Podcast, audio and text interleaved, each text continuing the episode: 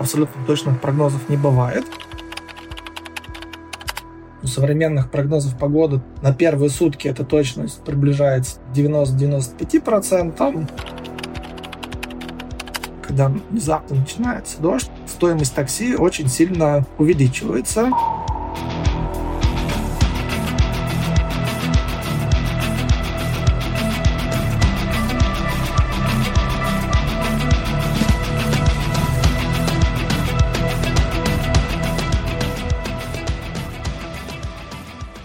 Друзья, привет! С вами подкаст проекта бесконечности. Меня зовут Антон. Сегодня со мной второй ведущий Андрей. Андрей, привет!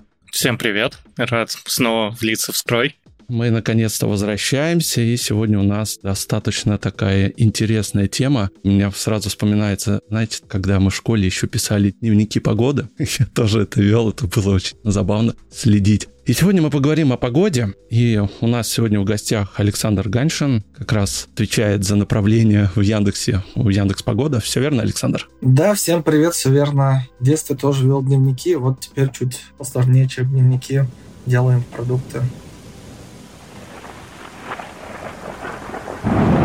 Александр, а можете немножко по традиции у нас, так в каждом подкасте гости немножечко рассказывают о себе, как пришли в профессию, где учились, так вкратце? очень много информации, как я пришел в профессию. Скорее, тут дело случая. Учился я в МИФИ, в Московском инженерно-физическом институте, попал на кафедру моделирования физических процессов в окружающей среде, и когда нас на дипломной практике распределяли, меня отправили в город Долгопрудный по принципу, кто ближе всего живет городе Долгопрудному. Это дожил на речном вокзале, соответственно, поехал туда на преддипломную практику в Центральную аэрологическую обсерваторию. Это организация в структуре Росгидромета, где проводятся наблюдения за окружающей средой. И там я достаточно долго и плотно занимался наукой, изучением и моделированием парниковых газов и при проведении спутниковых измерений. После науки мы не закончили, но с ребятами, с которыми мы вместе занимались, мы решили сделать стартап. Мы буквально продавали воздух, то есть мы оценивали уровень загрязнения воздуха в любой момент времени, в любой точке на нашей планете и составляли прогноз на ближайшие несколько дней.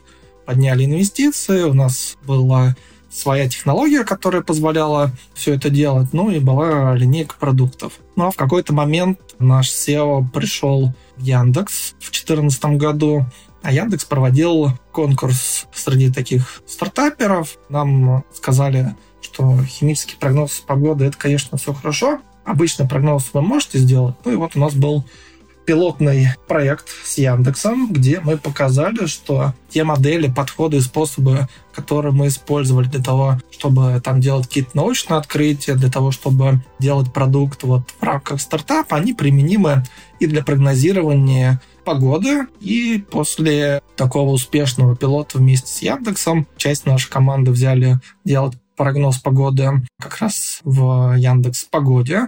Тогда как раз пришла идея, что давайте мы будем развивать наш собственный прогноз погоды, а не покупать у внешнего поставщика. Плюс начали использовать машинное обучение. Ну, вот так потихоньку пошло-поехало. И вот теперь я руковожу самой Яндекс Погодой.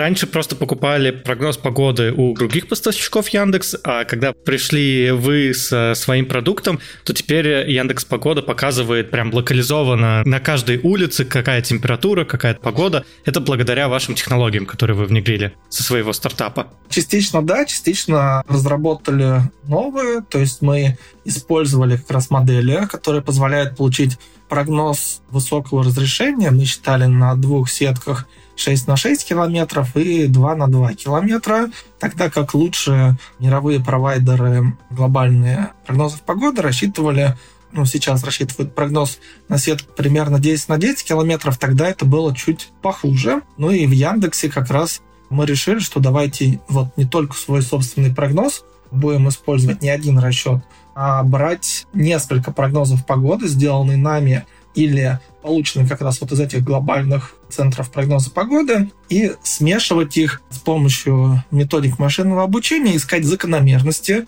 в ошибках прогнозах погоды, ну, потому что абсолютно точных прогнозов не бывает. И мы делаем так, чтобы наш прогноз ошибался меньше, чем вот изначальные данные, которые в него заложены. То есть это как, если провести аналогию, опытный метеоролог, когда интерпретирует как раз выход модели прогноза погоды, он знает, что конкретно эта модель, конкретно в этом регионе, например, завышает ночную температуру. Ну и тогда человек так руками вычитает определенное количество градусов, чтобы это завышение учесть. Но это такой его накопленный опыт об ошибках этой модели. И вот то, что мы делали, ну и сейчас продолжаем делать внутри Яндекса, это как раз автоматический поиск вот этих закономерностей, корректировка ошибок, которые присущи каждому прогнозу погоды. Потому что каждый в разных регионах немножко по-разному ошибаются. Чем больше у нас на входе данных и чем больше примеров таких ошибок мы покажем системе, которая обучается как раз на вот этих ошибках, тем точнее у нас потом получается прогноз погоды.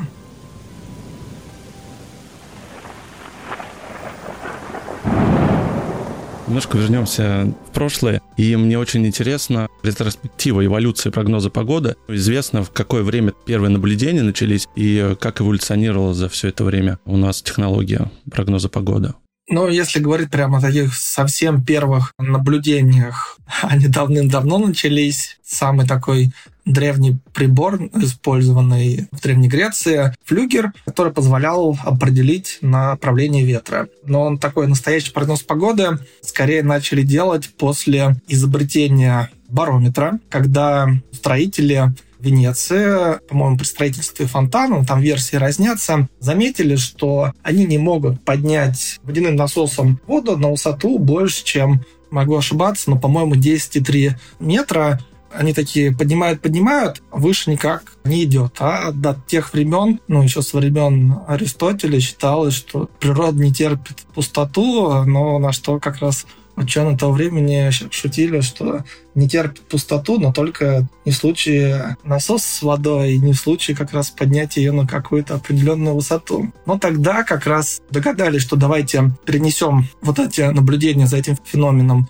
в лабораторию, взяли вместо воды ртуть, она плотнее воды примерно в 13 раз. Соответственно, установка получилась более компактной на это самое значение. И вот как раз получили те 760 миллиметров ртутного столба, которые мы сейчас считаем за норму давления. То есть это впервые определили атмосферное давление с помощью такого ртутного парометра, то, что сейчас называется. И с тех пор, как раз зная показания барометра, люди начали пытаться прогнозировать погоду, потому что они заметили, что когда его значение низкое, то погода обычно плохая, идет дождь, а если высокое, то светит солнце. Ну и начали появляться барометры, например, в Питере во дворцах можно посмотреть, там есть старинные барометры, на которых в нижних значениях буря написано, а в верхних сушь великая или что-то в этом духе. Но нужно смотреть там не на абсолютное значение, а на изменение давления. То есть если давление не низкое, а если давление падает, значит, к нам идет циклон, который обычно несет с собой как раз такую дождливую облачную погоду. А если давление растет, то к нам приближается антициклон, то есть давление растет, а в антициклоне как раз облака рассеиваются и стоит солнечная погода, ну, жаркая летом и морозная зимой. Мне кажется, что как раз изобретение барометра — это прям такое по-настоящему великое достижение, которое позволило ну, как раз по изменению этого давления делать прогноз в точке. Ну а следующий шаг на мой взгляд, наиболее важный. То есть в одной точке это хорошо, но классно было бы измерять давление в разных городах, ну, в одинаковое время, чтобы знать, где сейчас находится область циклона, где находится область антициклона. И как раз был такой в Англии адмирал, кажется, ну, относился, короче, к морскому флоту. Его задачей у Фицроя была поставлена, это как раз уменьшить количество кораблекрушений, связанных с неблагоприятной погодой. И он как раз заботился тем, чтобы проводить измерения в разных городах, и начали использовать телеграф для того, чтобы ну, оперативно все измерения, сделанные в разных местах, собирать в одной точке, как сейчас это делают в современных центрах прогноза погоды, когда собираются данные раздрозненные в одном месте. Ну а дальше уже специалисты анализировали вот эти измерения и выпускали первые сводки о погоде как раз в Англии на основе этих измерений. То есть вот такие по-настоящему научно обоснованные подходы как раз были применены именно Фицроем, но надо понимать, что и тогда прогнозы погоды достаточно сильно критиковали. Фицрой, по легенде, не выдержал и покончил с собой, потому что не вынес критики. Ну, давление было такое очень-очень сильное. Ну и уже наше время, где-то в 1900-х с чем-то годах, вот такие расчеты пытались автоматизировать с помощью вычислительной техники. Первый подход был осуществлен Ричардсоном, и он пытался сделать как раз прогноз изменения давления на ближайшие 6 часов. Считали этот прогноз 6 месяцев, и через 6 месяцев выяснили, что прогноз оказался неверным. Дальше этот эксперимент повторили уже на более таких современных, ну как современных, суперкомпьютерах того времени, где-то в 1950-х годах, на компьютере, который занимал целое здание, как раз повторили этот расчет, увидели, что были небольшие ошибки в начальных условиях, из-за чего расчет оказался неверно. На самом деле тот подход, который был предложен, ну, он совершенно верный, и вот это легло в основу в том числе и современных расчетов прогноза погоды. Ну а дальше я бы отметил бы это развитие таких космических наблюдений за погодой, потому что между первым полетом человека в космос запустили первый метеорологический спутник, который позволил из космоса получить изображение Земли. Люди впервые увидели, как Земля выглядит из космоса, что она не плоская, не держится на черепахе и трех слонах. С тех пор развивались методы наблюдения как раз за атмосферой с космических аппаратов, и к сегодняшнему дню это такой один из наиболее многочисленных источников информации о погоде, который дает наибольший вклад в оправдываемость прогнозов погоды. Ну а дальше вот, наверное, финальная веха, которую хотелось бы отметить, это то, что мы в Яндексе начали для того, чтобы делать такой коммерческий прогноз погоды, использовать машинное обучение.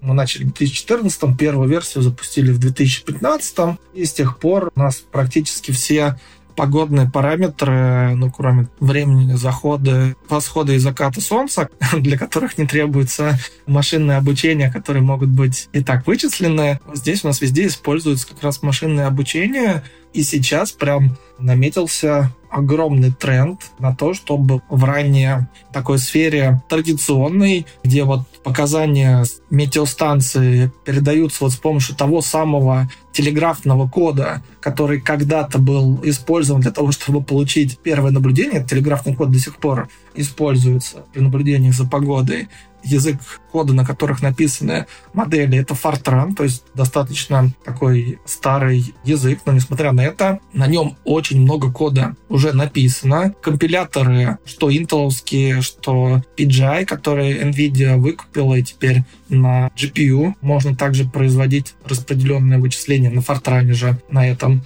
Это позволяет использовать на суперкомпьютерах такие глобальные вычисления, с нормальной скоростью расчетах, а не то, что 6 часов мы считаем за 6 месяцев, как это было при первом подходе. Сейчас как раз примерно 6 часов считается прогноз погоды, но за 6 часов его успевают посчитать примерно на 10 суток вперед. Мы уже опережаем по скорости расчета реальное время. Поверх этого как раз многие компании в том числе известные во всем мире и Microsoft, и Google. В нем есть несколько отделений, и Brain, и DeepMind, и Apple, и IBM, которая купила Weather.com. А Weather.com — это один из наиболее популярных прогнозов погоды, который можно видеть как раз в выдаче Google и в телефонах Apple. Все они уже начали использовать машинное обучение. И здесь такая большая гонка, на мой взгляд, ожидается в будущем.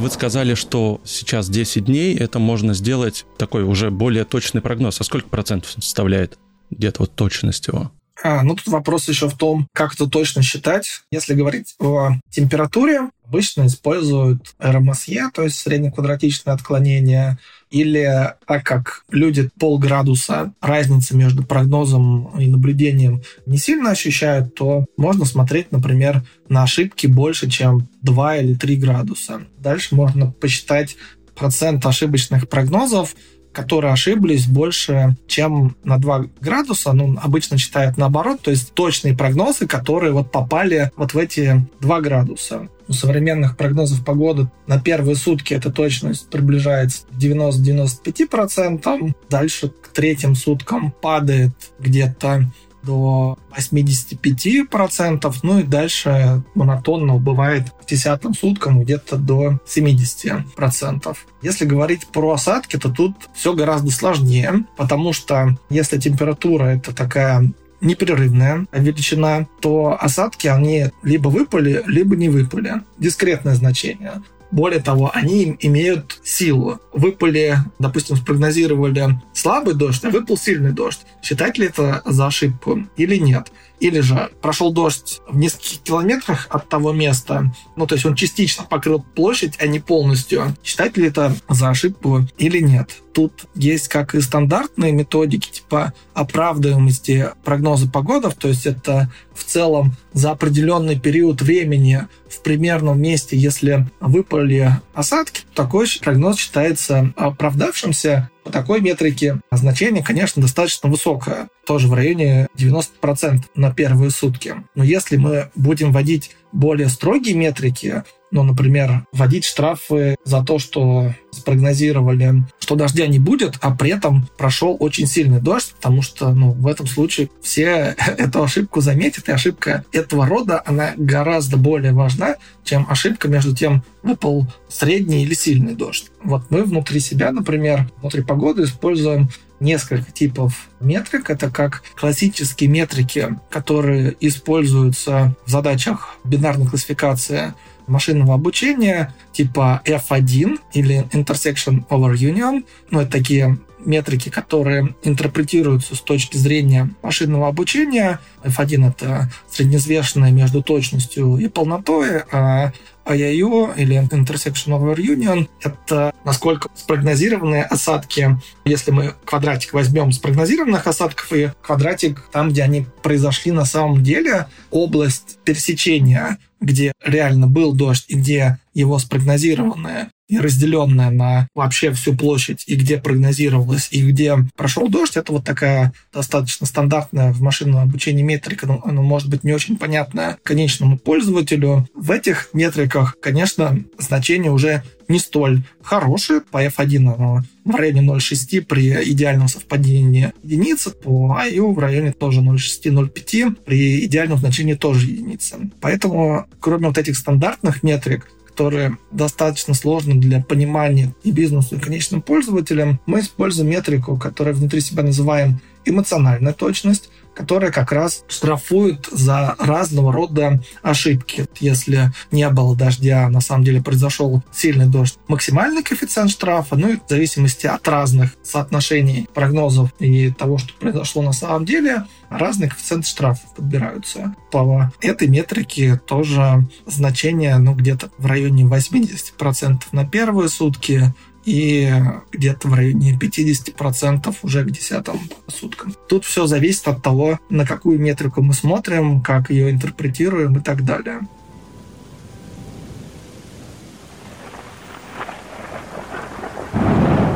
Меня всегда интересовало, жители большого города, у них температура обычно выше, чем когда ты выезжаешь за город. Почему так происходит и что иногда, чем дальше, дальше, дальше уезжаешь, какие могут факторы влиять на изменения. Иногда бывает, что я в загород выезжу, 6 градусов разницы даже может быть причем недалеко уехал. Да, это явление, которое вы описываете, на самом деле называется городской остров тепла. Из-за того, что в городе достаточно много поверхности занято не лесами, полями, а домами, асфальтом, тротуарами и так далее, альбедо, то есть отражающая способность поверхности, она отличается от того, что у нас за городом, ну и асфальт у нас практически черный, и он очень хорошо поглощает солнечное излучение, при этом нагревается, и все это тепло отдает в окружающую атмосферу. То же самое происходит с крышами домов, со стенами домов и со всем остальным. Вот, в связи с этим обычно как раз из-за того, что у нас подстилающая поверхность в городе отличается от загородной, в городе воздух нагревается сильнее, причем в центре нагревается сильнее, чем как окраинной, потому что ну, обычно центр, он такой наиболее урбанизованный, то есть больше всего как раз застройки, но как окраинам уже начинают появляться парки, леса и так далее. Плотность застройки на самом деле тоже уменьшается. Как раз в связи с этим и возникает такое явление, как городской остров тепла, когда внутри города, в центре города намного теплее, чем на его окраинах. Это тоже учитывать при составлении прогнозов погоды. У нас на самом деле в Тель-Авиве недавно закончились исследования. Исследовали, как меняется температура в зависимости от местоположения вот непосредственно в Тель-Авиве. И пришли к очевидным выводам, что да, в парке из-за того, что растения попрохладней, на море из-за ветерка температура ниже была, не то что попрохладней, там же есть еще влажность, как ощущается, и вот это все. На море идет продуваемость у нас постоянно, поэтому там температура из-за ветра ощущается тоже лучше, но в центре меньше продуваемость у нас в Тель-Авиве есть проблема, что около моря понастроили гостиниц, и получается с моря ветер не особо продувает именно сам город. И поэтому в городе тоже ощущается жарче, нежели непосредственно на море. До сих пор есть такие исследования, хотя вот это такие очевидные вещи, которые вы только что тоже озвучили. Просто месяц назад буквально эти исследования это полностью подтвердили. Ну да, и в том числе поэтому в крупных городах ездят поливальные машины, которые как раз охлаждают асфальт, чтобы такой нагрев особо в жаркую погоду хоть как-то компенсировать, потому что поливают холодной водой, которую часть как раз тепла на себя забирает, чтобы жители могли немножко покомфортнее себя чувствовать во время жары, которая этим летом стоит в тех или иных городах в России. Но у нас, кстати, вроде выводы какие сделали из этого исследования, то, что растения помогают справляться с жарой, и из-за этого будут стараться озеленять города. Очевидные вещи, про которые часто забывают, и такой вывод сделали исследователи, и хотят продвигать зеленую повестку. Ну, у нас здесь вообще экология стараются продвигать повестку, и есть отдельные партии, которые этим занимаются. Ну да, как раз в том числе озеленение помогает уменьшить такой эффект от нагрева городского воздуха, потому что все-таки отражающая способность растения, она отличается от того же самого асфальта в лучшую сторону.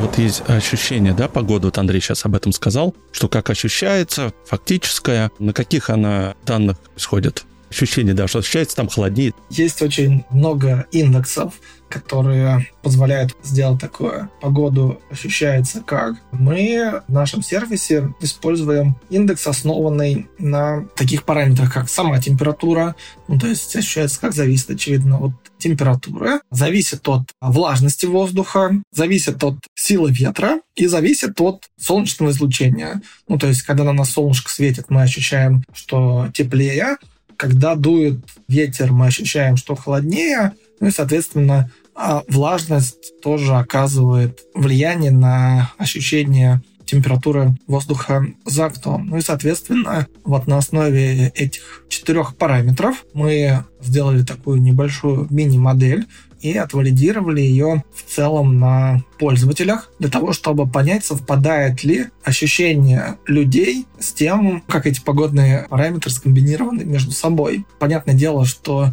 это скорее ощущается как для такого среднего человека в вакууме. Мы взяли большую выборку и потом по ней усреднили показания. И для каждого человека это может быть индивидуальное значение. Ну и следующим шагом в будущем мы хотели бы как раз прийти к такому индивидуальному прогнозу погоды, где как раз можно учесть и особенности, как люди воспринимают погоду, потому что кто-то более мерзлявый, тот наоборот более лучше переносит жару, поэтому все люди разные, и этот показатель скорее для среднего человека как раз показывает, насколько на основе объективных факторов, которые влияют на ощущение тепла, как раз какая погода за окном, для того, чтобы откалибровать свои внутренние ощущения погоды.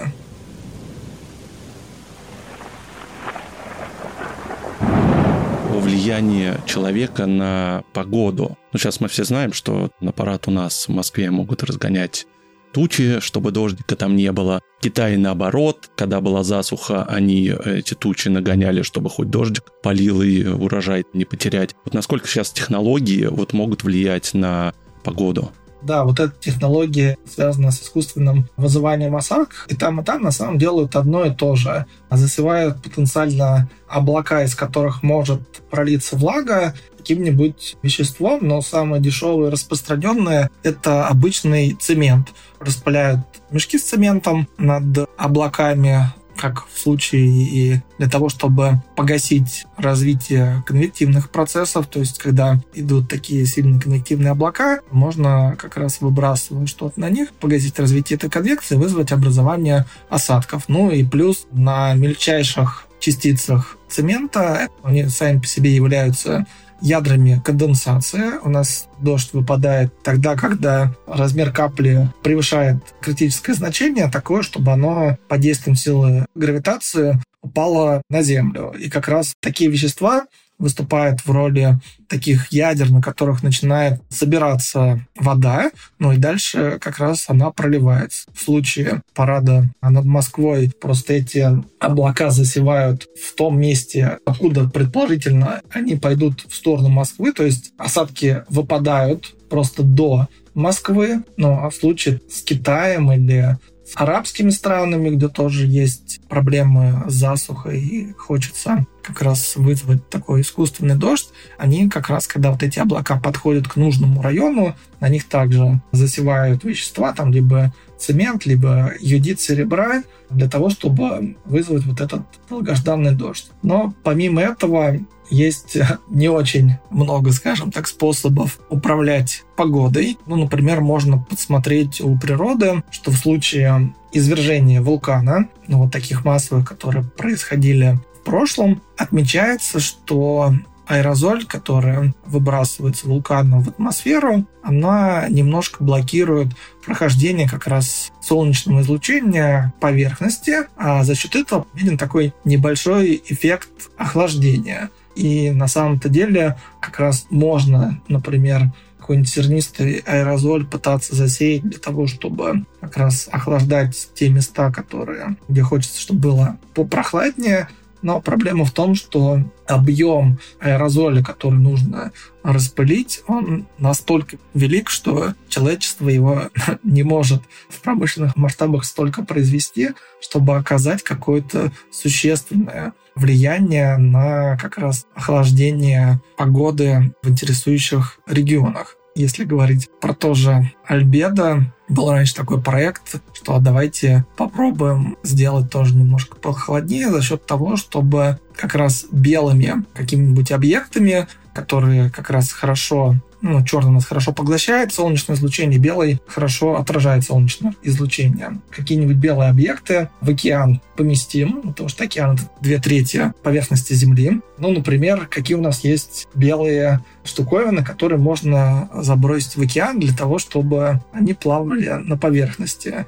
Это пенопласт, шарики для пинг-понга, например. Но опять же, здесь нужно столько много таких объектов выбросить в океан, которые приведут к другим последствиям, что такие проекты это, конечно, скорее научные фантазии, чем что-то реально достижимое. Ну, на водохранилищах иногда засыпают воду черными шариками, чтобы солнце отражалось и не развивались там всякие микроорганизмы в воде, и вот не развивались водоросли, живность всякая не развивалась. И, соответственно, если мы будем засеивать воду этими шариками, то мы испортим экосистему жизни под водой. Вот действительно, насколько это вообще вредно и в перспективе не может потом это все отразиться на нас? Вот эти все разгонения туч или вызывание дождя. Эти процессы связаны с тем, что вызвать дождь, они настолько микроскопичны в рамках нашей планеты, ну, то есть сколько мешков цемента можно скинуть, ну, самолет, ну, два. Ну, то есть эта область достаточно маленькая, осадки у нас выпадают по всей планете регулярно. Пока не все самолеты мира не весь цемент распыляют, это не сильно оказывает влияние на окружающую среду. Кажется, скорее единичные случаи. Дальше будем смотреть если вот хотят где-то, допустим, в арабской стране, в южной стране, не обязательно арабской, вот, где очень жарко, хотят сделать дождь, чтобы полить растения. И есть вариант это сделать с помощью цемента. Вообще это безопасно потом употреблять такие растения в пищу?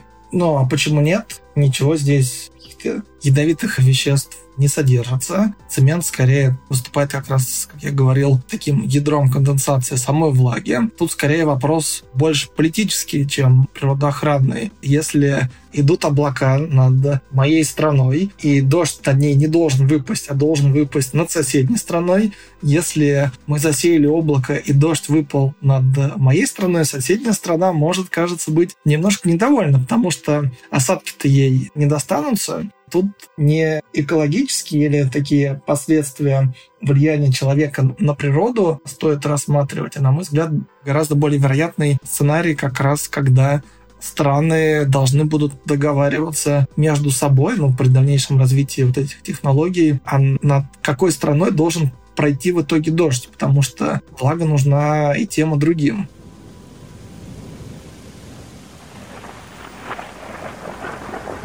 Окей, а у меня вот такой вопрос. А вообще в чем заключается бизнес погоды. То есть, понятное дело, что у вас есть клиенты, потребители, это вот пользователи, которые хотят выйти на улицу, не промочив ножки. Откуда зарабатываются деньги? Такой стандартный вопрос. Зачем это все делается? Сейчас бизнес-модель у погоды достаточно стандартная для Яндекса и менее стандартная для других сервисов прогноза погоды. Сейчас мы на чем зарабатываем? Ну, чем более точный у нас прогноз погоды, тем больше людей приходят на наш веб-сайт, в наше приложение. Соответственно, чем больше у нас людей и чем более эффективная монетизация, а монетизация у нас осуществляется через рекламу, как раз которая показывается на веб-сайте и в приложении, тем больше денег мы можем заработать. Ну и, соответственно, чем больше денег мы зарабатываем, тем больше ресурсов нам выделяется на дальнейшее улучшение прогноза погоды. Ну вот круг у нас замкнулся, Поэтому чем лучше у нас прогноз погоды, чем больше мы зарабатываем денег, тем больше ресурсов мы себе можем позволить на то, чтобы и дальше его улучшать. Тут у нас модель такая достаточно стандартная, это заработок на рекламе. Если смотреть на примеры других погодных компаний за рубежом, ну, сам рынок таких погодных, экологических, климатических данных, он достаточно большой, оценивается примерно в 100 миллиардов долларов. И три четверти из этих денег зарабатывается не на пользователях, не на конечных, то есть на показывание рекламе на веб-сайтах, хотя там есть еще и часть, связанная с подписочной моделью, когда вместо рекламы какие-то дополнительные фичи или отключение рекламы предлагаются по подписке. Но три четверти рынка здесь это решение на основе как раз около погодных данных для других бизнесов. То есть продаются решения, услуги для оптимизации своей операционной деятельности. Ну, например, в сельском хозяйстве важно знать, какой будет сезон для того, чтобы выбрать теплее или холоднее, дождливее или засушливее, для того, чтобы выбрать сельскохозяйственную культуру, которая ну, наиболее подходит для ожидаемого сезона. Ну и также для выбора того, как производить сельскохозяйственные работы, например, внесение средств защиты растений, оно такой погодозависимый процесс. Если мы их внесем, а пройдет дождь, или будет сильный ветер, мы буквально деньги, которые хотим потратить на защиту от вредителей, мы закопаем в землю мы, например, начали делать продукты, которые направлены как раз на помощь в принятии решений в таких ситуациях на основе как раз погоды, которые ожидаются. Там есть как проекция в прошлое, то есть какая погода была до 50 лет назад для того, чтобы понять, какой режим погодный, климатический присущ для того места. Например, если мы выбираем, в каком регионе наше сельскохозяйственное угодье расположить. Ну, например, я начинающий винодел и хочу выбрать регион, где мне лучше выращивать тот или иной сорт винограда для того, чтобы получить вино определенного вида. Оно произрастает при определенных погодных условиях. Соответственно, мы можем проанализировать прошлое, узнать, где такие места вообще существуют. Дальше в рамках нашей оперативной деятельности следить за тем, как на основе погодных данных мы проводим работы или защищаемся от угроз, ну, например, не только связанных там с проведением каких-то работ, мы много общались как раз с производителями вин и по выращиванию виноградов, они отмечают, что при определенных погодных условиях, когда стоит сильная жара, виноград уже созрел, и его нужно бы уже собирать, прилетают птицы, потому что стоит жара, им хочется пить, и они вот уже зрелый виноград пьют из него сок. Ну, соответственно, весь урожай, ну не вес, но большая его часть может быть уничтожена. А это такое же природное явление, которое можно спрогнозировать на основе погодных данных. Ну и дальше там проекции в будущее, сотни лет вперед, если говорить о том же винограде, виноградная лоза, она считается хорошей, если несколько десятков лет растет на одном и том же месте. Но так как климат меняется, надо понимать, а правда ли через несколько десятков лет мы получим тот сорт вина, который мы изначально хотели. Потому что вдруг погодные условия поменяются, вино у нас получится слаще, кислее, суше и так далее. И то же самое на самом деле применимо не только для сельского хозяйства, для любой другой сферы. Это работы в портах, как морских, так и авиационных, потому что ну, они сильно погодно зависимы. Это как раз обеспечение либо авиации, либо судоходства.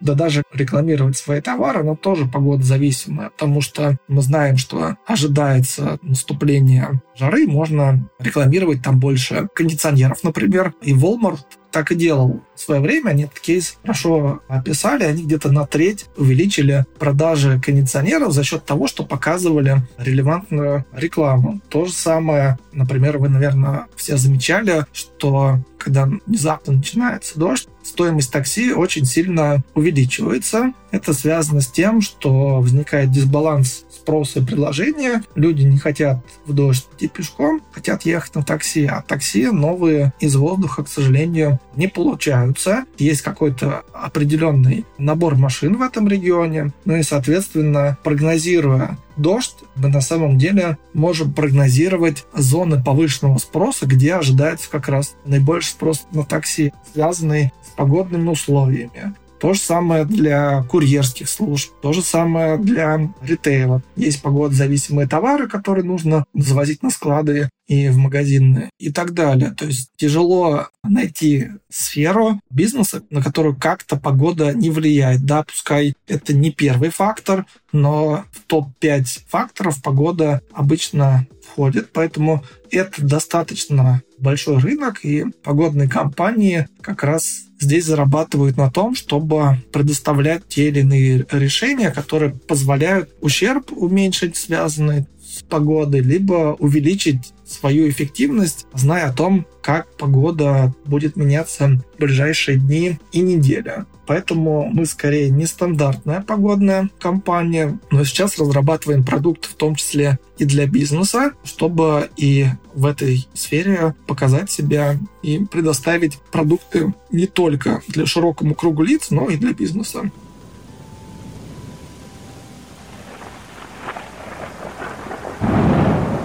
У меня, наверное, последний вопрос будет. Хотелось бы немножко спросить о команде Яндекс Погоды. Как у вас происходит взаимодействие внутри отделов? Ну, там, например, какую-то фичу придумали, согласовать, и чтобы соседние отделы тоже там ее реализовали так, как у вас все экосистема и зависит друг от друга многое. Ну, тут у нас взаимодействие, планирование оно в целом стандартное для всего Яндекса. То есть у нас есть стратегия развития на ближайшие пять лет то есть э, где мы хотим оказаться, что мы для этого делаем. Ну и, соответственно, в рамках этой стратегии в том числе учитывается взаимодействие с другими сервисами. Дальше есть полугодовые циклы, которые как раз привязаны циклом ревью, которые проводятся внутри компании. Все сотрудники у нас, ну вот бизнес на что-то коммитится сделать за эти полгода. Соответственно, вклад каждого сотрудника учитывается в достижении результатов, ну и по этому выплачиваются, ну или в случае неуспеха не выплачиваются премии, но у нас обычно выплачиваются, потому что все стараются хорошо работать и все-таки что-то полезное делать для пользователей и для бизнеса. В рамках полугодия у нас есть цели, которые нужно достичь, и вся команда, ну и плюс как раз, когда мы планируем полугодие со смежными командами, тоже общаемся, чтобы понять, если есть какой-то блокер для внедрения какой-то фичи в смежный сервис, чтобы они это как раз учли, ну вот в этом полугодии. В рамках полугодия мы можем как раз вписаться для того, чтобы то, что нам нужно, соседняя команда сделала. Что касается самой Яндекс Погоды. У нас пока что команда не очень большая в рамках таких больших продуктовых команд Яндекс. У нас где-то в районе сейчас около 60 человек. Причем есть, можно сказать, полностью автономные. У нас есть все типы экспертиз, и разработчики, фронтендеры, бэкендеры, и ML-специалисты, аналитики, метеорологи, маркетологи, пиар-менеджеры, менеджеры продукта, тестировщики, дизайнеры, и так далее. Ребята, которые занимаются развитием как раз бизнеса для предоставления продуктов для других компаний. У нас команда, она такая компактная, но при этом практически все такие специализации у нас закрыты, но мы как раз активно растем, мы нанимаем, увеличиваем штат нашей команды, потому что задач перед нами стоит очень много, планы амбициозные, вот, в рамках которых наша стратегия спланирована, поэтому ожидаем, ну, в случае успеха, что мы достаточно сильно вырастем. Я с своей стороны желаю вам успеха. Мне очень нравится ваш продукт. С удовольствием пользуюсь. Естественно, сверяясь с другими конкурентами, чтобы там плюс-минус понимать, что происходит. Александр, спасибо большое за участие. Было очень безумно интересно. Может быть, еще встретимся, может быть, через годик, когда у вас какие-то новые технологии появятся, новые фичи. Потому что я еще половину вопросов даже не задал. Так что с удовольствием ждем вас в следующий раз. Спасибо, с удовольствием пообщаюсь в следующий раз. И в этот раз мне было очень приятно познакомиться с вами, пообщаться. Надеюсь, было интересно. Да, спасибо большое. До встречи, друзья. Спасибо. Счастливо. Счастливо, пока-пока.